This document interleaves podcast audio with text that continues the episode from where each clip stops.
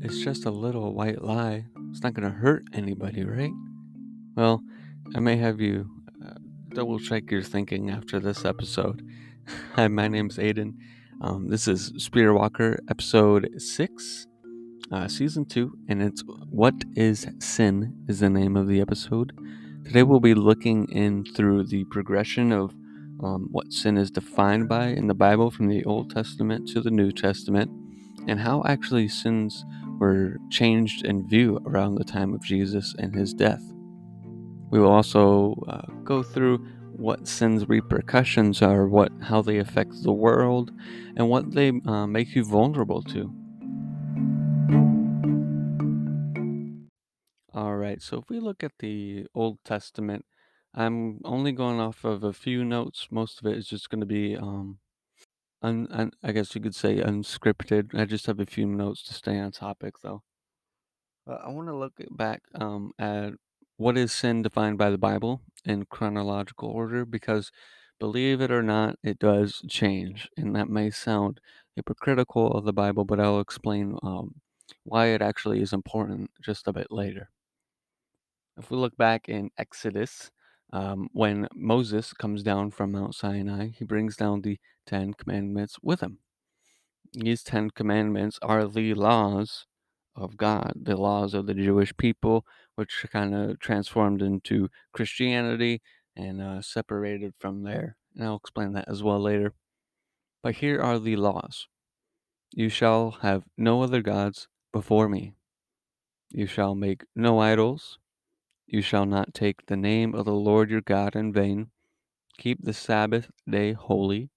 Honor your mother and your father. You shall not murder. You shall not commit adultery. You shall not steal. You shall not bear false witness against your neighbor. You shall not covet. Now, these are, um, I guess I could break these down to simpler words. You shall have no other gods before me, meaning that you shall not worship anything other than me. You should not believe in any other gods other than me. Because what the Lord is saying at this moment is that He is the one and true God, and all those are false images. You shall make no idols. You can see this in the Old Testament too, um, where they make like bronze calves and oxes, and the ox um, in the Old Testament is actually called Baal, and um, there was actually a standoff between those followers of Baal and Elijah, who um, showed them the one and true God. Um, you shall not take the name of the Lord your God in vain. People say this a lot. Um, you can hear it, you can hear it from the older people, but it is a serious thing back in the Old Testament. If you said the Lord's name in vain, say you stub your toe, stub your toe, and uh, on like I don't know, piece of furniture, say Jesus Christ, that is actually called blasphemy, and you can be killed for that just by saying that. That is like how serious these sins are and how serious um, God treats them because what He's comparing you to is righteousness. He's not comparing you to, oh, most people are good. No, He's comparing you to righteousness and to uphold righteousness. Yep, no one can do that in the Old Testament. No one could do that in the history of the human race other than Jesus Christ himself. So, what they had to do in the Old Testament is if they broke one of these Ten Commandments, they would have to sacrifice, I believe, either a dove or a lamb. Um, keep the Sabbath day holy. That has a lot. Um, it had a lot more upkeep back in the Old Testament and the beginning of the New Testament because um, it was really hardwired into culture at that time. Um, people base their weeks off of the Sabbath day. Today, um, people believe is Sunday. We have a lot more secular culture now. Um, I believe that Jews uh, still have a Sabbath or a Sabbat or something like that, and they will um, honor that. Um, but that did that did change a little bit in our culture, and I'll go and explain that later honor your father and your mother. And that's exactly as it sounds. Um, there's a saying, honor is given and respect is earned. Um, say your mother or your father isn't the greatest person or is not there for you all the time. Um, you know, you honor them as your mother and father because they were chosen as your mother and father. You don't have to respect them, but they have some wisdom and some insight uh, because they've lived longer than you that can help you out. You shall not murder. That's pretty obvious. You shall not commit adultery. This rule even changes um, in the New Testament with Jesus, and I'll explain that later as well. You shall not steal. You shall not bear false witness against your neighbor, which also people translate, you shall not lie, and you shall not covet, which is a little bit like greed in a way. All right, so those are the Ten Commandments. And the reason why um, the Bible pinpoints sin out a lot is say you're new to Christianity and say you're a child. If there was no rule book on what you can and cannot do, how are you supposed to know what you can and cannot do? That that's pretty much why it is there. Um, but um, it's confusing to some people how this changes throughout um, the history of the Bible. It'll go up through the entire Old Testament, being upheld, sacrifices and everything, until Jesus' time. Jesus now is um, he was seen by the what what we would call the um, priests of that time, the Pharisees. The Pharisees at that time saw him as a blaspheming man. Um, some of them, other than say um, Nicodemus. Nicodemus was actually pretty open minded to Jesus' teachings, even though he didn't drop everything to follow him. Um, but the Pharisees saw what he was teaching as blasphemy because, say, you compare um, Jesus said, if you look after lust, af you know, look after a woman in lust and have lustful thoughts about her, entertain lustful thoughts about her, stuff like that, you have already committed adultery in your heart. And so there's like physical adultery, and then there's also spiritual adultery, which you can commit. And it's um a lot more heavy-handed and a lot more on your mind and how to stay mentally pure, keep your heart pure um, before the Lord, because that's um, the Bible says that's where the Lord presides. He presides in you, and that you should keep um, yourself clean as yourself as a temple. Um, not much of anything else changes. Um, I guess I can explain Sabbath or Sabbath uh, a little better. Um, the reason I feel that modern day Christianity, we keep this day holy um, in a different way. Back in the uh, Jewish times, during the kingdoms of Jerusalem and stuff like that, um, they it was so heavy handed in culture, so heavy put in culture. Because what would happen is um, you break one of these, you either go to jail or you get put to death. Um, so people really obeyed these things back then because they had a king who um, respected the Lord, loved the Lord most of the time, um, and um, would enforce these laws as well. Now, here in modern day culture, we have democracies and um, even governments that uh, don't allow any religion at all. So it, it's a what we have to decide as Christians is one um, interpret this carefully. The way we interpret this is set a day aside for the Lord, um, where you're just um, that day, you're not really trying to um, improve yourself, you're not really trying to gain anything out of that day, make money, anything like that. Um, and we like to do it Sundays. Um, Sundays are kind of the day seven of our week. Um, some people say it's the first day, and hey, if it's the first day, then whatever. I don't really care. Um, as long as you, I feel, have um, that last day of your week. Um, part of it is just to rest, relax, contemplate, and set that day aside for the Lord. Um, that is important in not only your mental and spiritual health, but also just obeying what the Lord has told you.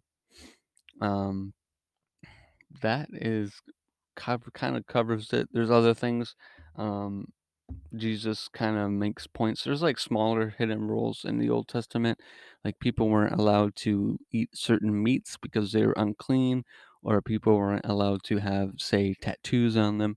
Jesus um, came back and revisited those sins and uh, confessed to those people that um, that they don't really need to um, follow those anymore because um, I guess the I don't. I guess I'd have, have to research why um, those laws changed and research why those um, aren't sins anymore. Um, but I mean, Jesus is Jesus, and God can do what he can, what he wants to do. We can't put God in a box and say you have to do this and do this, and can't go outside of this. Um, he can literally um, make anything. Um, I I mean, sure, you can't like reverse murdering. You know, he can't do that. But so tattoos, meats, stuff like that. Um, I, I really feel he changed those just because of the mentality of the church. Um, and what he really emphasized his time on earth was about the condition of your heart. Because if you look back at those times, um, worshiping was done in one place in a building, and um, visiting God was only a privilege for those who were higher up in the priesthood. The high priests would only be able to go into the throne room of God. But when Jesus died, now comes this new wave and um, allows the Holy Spirit to come into people so they can actually worship through their hearts and souls. So, what Jesus was trying to do is purify people's hearts, purify people's minds, and so that when they receive the Holy Spirit, or they receive the Holy Spirit and start that purification process, um, I mean that that's what I said earlier. That's the temple of God. That's the throne room of God. That's in your heart, and you should keep that clean and honor God in that way. Um, let's look at how. I mean, actually, I'll, I'll discuss a little bit how um, sin can affect people. Um, there's obvious things murder and kill someone, and the family has to deal through that. And um, 99% of the times, that person will get put into jail or that person will be put to death. Um, that is a no brainer. We have those very obvious signs. Um, we also have um, very minimal things um, as well. Um, I really when I when I look at sin, even it's it's a white lie that you can tell. Deceitfulness is also a sin. Being deceitful, trying to get something your way, um, that really doesn't matter. Um, it just comes down to principle because if you can't hold those laws into like the smallest bit, you know, the smallest uh, having the smallest repercussions, it just builds a habit of you breaking that sin over and over to where you get a temptation um, to lie to your boss, to lie to your family, to stuff like that. It just builds up like a snowball, um, was what I'm trying to say. You commit a sin over and over and over, and it becomes normalized, and then it just uh, it, it explodes on you pretty much. Um, that is some small how it kind of starts with sin. Um, we can look at family trees or generational curses and the ways those work. Um, major like sins, adultery and murder, um, stuff like that that happens up the family tree.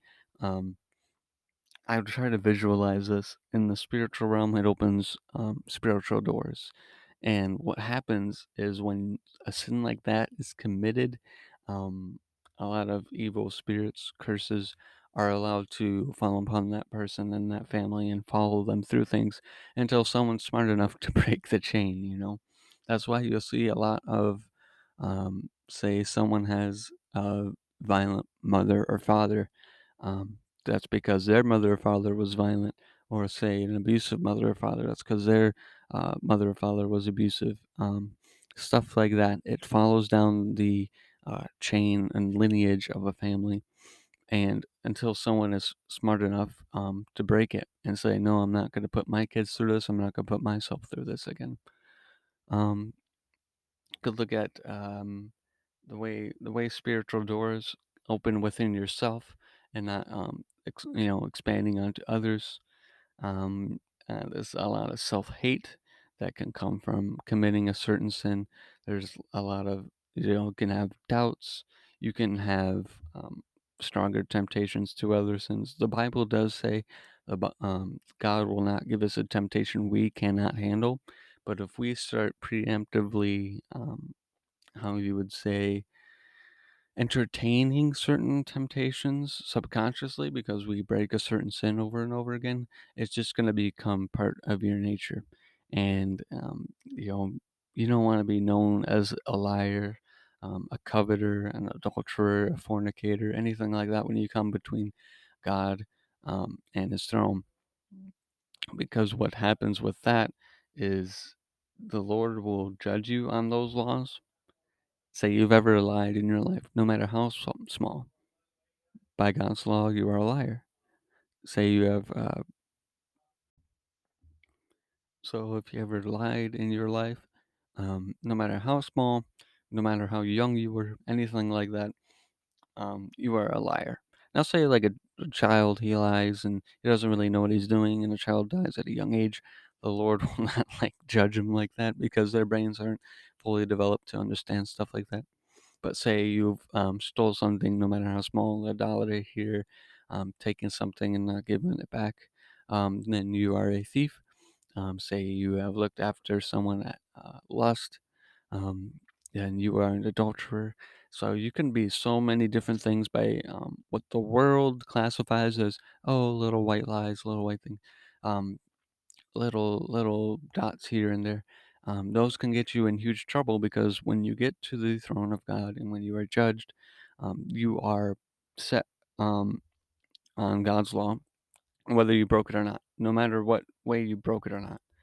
It's not unlike, oh, it wasn't that bad. You can go, no, God is a just God. And if you have, say, it's a court of law, you have a fine against you, $50. You got to pay that sentence because what um, crimes are paid in wages, right? So you commit a crime, say you park illegally somewhere, you get a parking ticket. Your wager is that you have to pay that parking ticket. Say you um, someone's a serial killer and they serial kill or they go around, uh, you know, a killing spree, they get um, their wager is death, usually through the death chair or a life sentence in prison. Here in the Bible, the wage of sin is death. So it's not like you can bring your money to heaven and pay off your sins. You can take your good works to heaven and pay off your sins. No, you have your sins, what you have committed, or what you have not committed. If you have committed sins, then you better put your trust in God. You better put your trust in Jesus because Him dying for your sins is the ultimate sacrifice. Just like in the Old Testament, how you had to sacrifice, say, a dove or a lamb um, to save you from sins. Um, Jesus was that huge sacrifice. God Himself sacrificed Himself so that we wouldn't have to come and pay those fines with our lives. He paid His life so we could keep ours and be in the kingdom of God with Him. So, say you have not uh, put your trust in God and you have committed, say you've like followed all nine of them, right? Except at a young age, um, throughout your teenage years, you didn't respect your mother and father. Boom. I mean that it's it's God's law, and you just broke it. Something as simple as that, um, being rude to your parents, yelling at your parents, screaming, um, sneaking out, stuff like that. Um, even if you did not lie, even if you did not uh, fornicate, even if you don't make a false idol, you can keep every single commandment except one, no matter how big or small, and still you are guilty. Now, in a court of law, say you trust yourself um, in Jesus and believe in Him and have a relationship with Him, He is sort of like the um, redemption. He pays your fines. Say you have, you know, a bunch of speeding fines, a bunch of parking tickets, but someone, a stranger, comes in and pays them for you you are guilty, but they are paid so they can legally let you go. That's kind of what Jesus is. He's kind of um, that man that stands up, pays for your sins, even though you are guilty of them. Um, just because God is a just God, He can let you go into the kingdom of heaven. Um, and this is really the tragedy of the unbeliever um, because they will go throughout their entire lives living off of that good person um, falsely. You know, we all think we are good people, but in the eyes of God, we all fall short. That's what the Bible says. Throughout, um, if we are compared to righteousness, we are evil, pretty much. Um, um, that's why you know, thank God for His grace and mercifulness and forgiveness. Um, or else we'd all be screwed, pretty much. Um, but really, what happens um, when someone does not say believe in Jesus they will go throughout their entire lives thinking they're good people, and then they will go to hell because they did not put their faith in Jesus, and therefore He cannot save them of their sin. That's plain and simple. The Lord says that um, there is no other way um, to my Father except through me. If you do not believe in Jesus, there is no way. there's no way for you to enter the kingdom of God. Um, there's also says in the Bible there will be people um, on this is referencing it does not say judgment day in the verse but is referencing in the context to when people go up to the lord and are judged. People say oh well we did all these good acts. We um, cast the spirit out in your name and everything like that. But what the lord is saying is he will not um, he will not judge you on what you did good. He will judge you on what you did wrong that is the fine point. You can give so much to charity, you can be very generous, you can be loving, you can be kind, but if you sin and you don't have a relationship with the Lord, then there's nothing He can do for you. He cannot let you in because you are technically an unsanctified, unclean vessel, and He can't um, risk plugging heaven with that. Um, and that's that. Um, people say they are atheists, but they are good people and they think they'll go to heaven. Um, that is a really, really risky thing. I can't say yes or no. I can't say God will give you a last chance. I can't say um, anything like that. But it's it's why risk it though? Why would you risk something so great? Um, why would you risk the suffering? Why would you risk um, your life? Because it is a spiritual death. Uh, and the spiritual death is way worse than any physical death can be. It is excruciating. It is isolating. Um, if you want to know more about what that would be, look at my earlier episodes about um, hell and stuff like that to explain what it's like um, in greater detail. But it, it is. I don't even understand why people would um, risk such a thing like that. Um, but it, it's a it's a trap for the enemy. People get trapped all the time, and um, uh, the only thing that can set them free is the truth. Um, they are metaphorically say they're just in a cage and it's all comfy you know, they're in the prison, but it's super comfy and there's no reason to leave, but there's like a thick fog and they can't see through it. They can't see why they're there. They just kind of go day to day, la da da da. Um, that's pretty much what it is like a life for an unbeliever. Um, and it, it's um, the only thing that can bring them out of that, snap them out of that, bring them out of that jail cell is when their decision, but that decision comes from someone on the outside speaking into that jail cell, telling them about the truth, telling about the situation they're in. It's not like you walk up to someone who's in a pit and say, Hey, you're in a pit and walk away. No, you walk up, you're like, Oh, this person's in trouble. I need to help them out. That's, that's basically what needs to happen for people to get out of those situations. And which is why I'm speaking about it at the moment. Um, so, you know, if you feel a conviction on your heart, uh, reach out to someone. Um, um, if you don't know how to pray, ask how to pray. I bet there's so many YouTube videos about it. Um, take it with a grain of salt. I don't approve everything that's on YouTube. There's a lot of um, iffy stuff on there about uh, Christianity and stuff like that. So, um, uh, if you know someone um, who knows uh, Christianity, how to pray, how to do simple things like that, and you trust them enough, um, you can reach out to them, start a relationship with the Lord, um, and just start from there. Save yourself. You can literally die tomorrow. You can have a brain aneurysm. You can be completely healthy, hit by a car, whatever have you. Um, I don't think it's worth waiting another minute. Um, and this is like not meant to scare you. It's more of a uh, loving call to those who are listening and are on the fence about God or totally opposed to God, which is actually also a sin. and um, it's it's um, kind of me seeing um, that the road you're going on is a road I would wish no one to be on, not even someone uh, who's my worst enemy. Um, I would not wish them to go upon that road because that road leads to horrors and death and isolation, and um, you will actually cease to exist on that road. You will cease being who you are. Um, it just you will lose literally everything on that road, and it's even terrifying for me to think about. Um, even though I am saved, and the basis upon why I'm reaching out also is because I'm saved. I'm already saved myself, so I might as well go save others. That is what we are called to. Um, you either are a missionary in this life, you either are a Christian who's, you know, loving people and actively trying to save those around you, um, not trying to force people things down people's throats, stuff like that, um, or you're not a Christian. I I strongly believe that.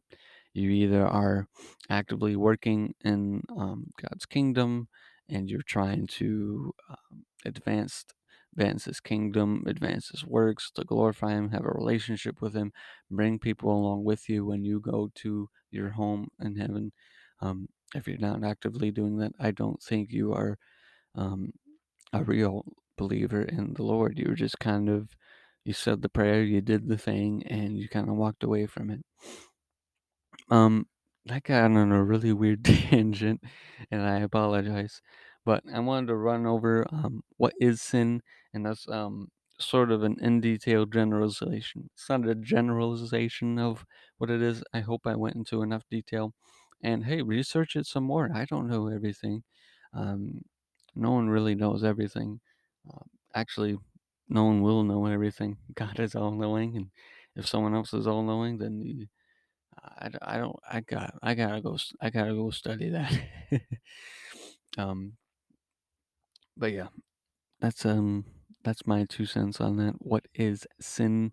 How can it affect you, your family, um, and what can you do to prevent it?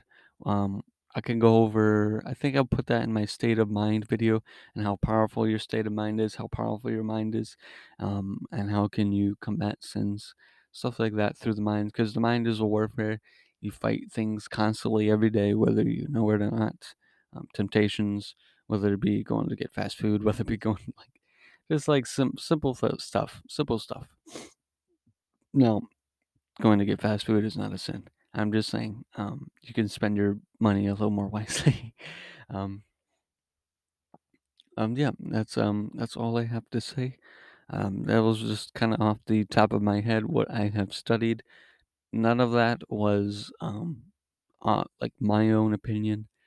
Um, that is stuff that has um, theologians and uh, Christian scholars have agreed on for generations after generations, um, even thousands of years if you look at the Old Testament stuff. So uh, I just want to leave you with that, and um, I'll see you next time.